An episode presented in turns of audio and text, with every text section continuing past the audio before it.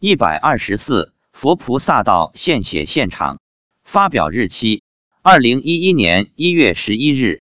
前两三个月，网上曾有消息说，不少地方血库告急，少数医院出现了等血救人的情况，因此积极参加无偿献血，既是一种高尚的行为，又能治病救人，这是一种美德，也是一种善举，应大力提倡。妻子积极参加献血活动，已经坚持多年。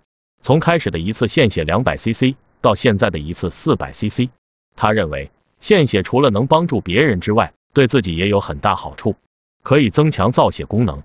几年前的一个周末，在参加一个同事的聚会活动之前，妻子决定先去献血。到了广场的献血车上，准备献血两百毫升。此前三个月他已经献过一次，在献血时，他随口念了几句阿弥陀佛。他说他看到佛祖和观音菩萨来了。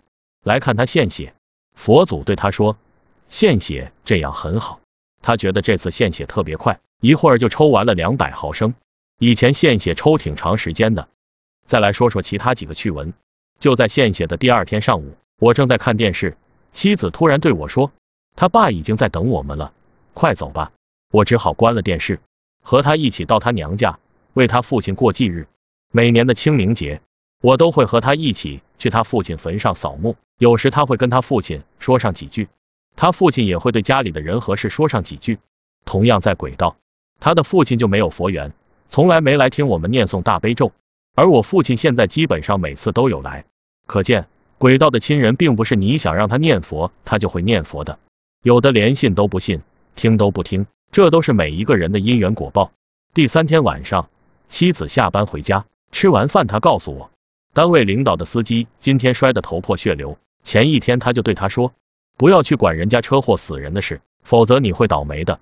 结果不出所料，可见车祸、凶杀、事故等等有人突然死亡的现场，大家可不要去凑热闹，不然如果你正好运气不好，就可能会有事；要不然你就一直念佛，才会保佑你避免遇上倒霉的事。